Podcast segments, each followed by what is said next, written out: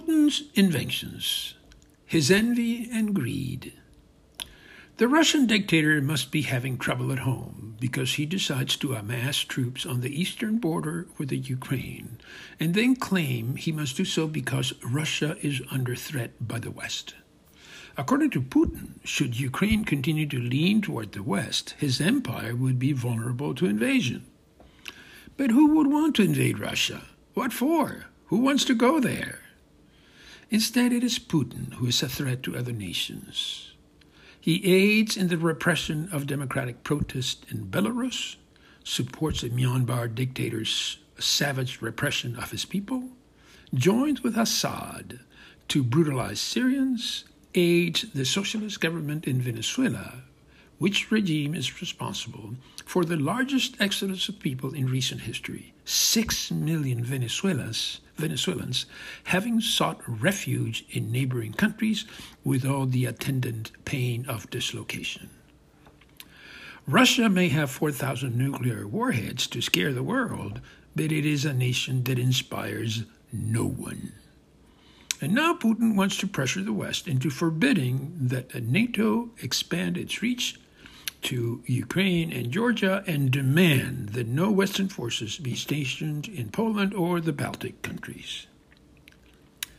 That Putin wants to reveal to I'm sorry, to rebuild the Soviet Union is clear.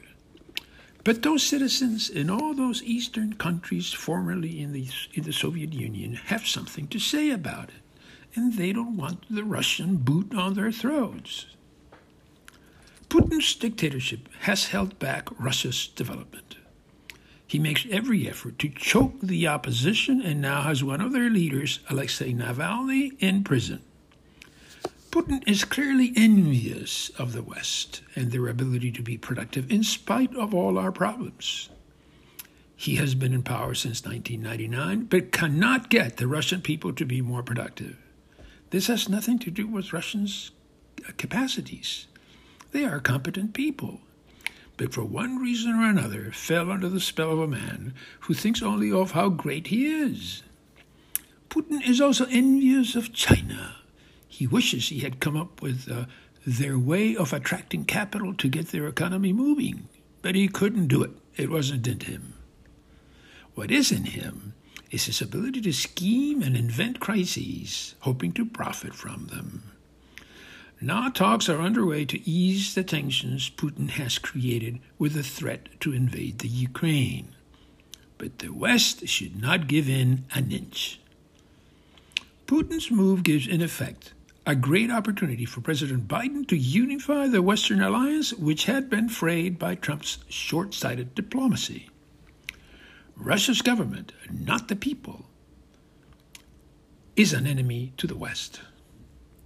The Russian people are being diminished in their possibilities by an authoritarian regime that has made the nation less competitive in the world and caused them to fall far behind.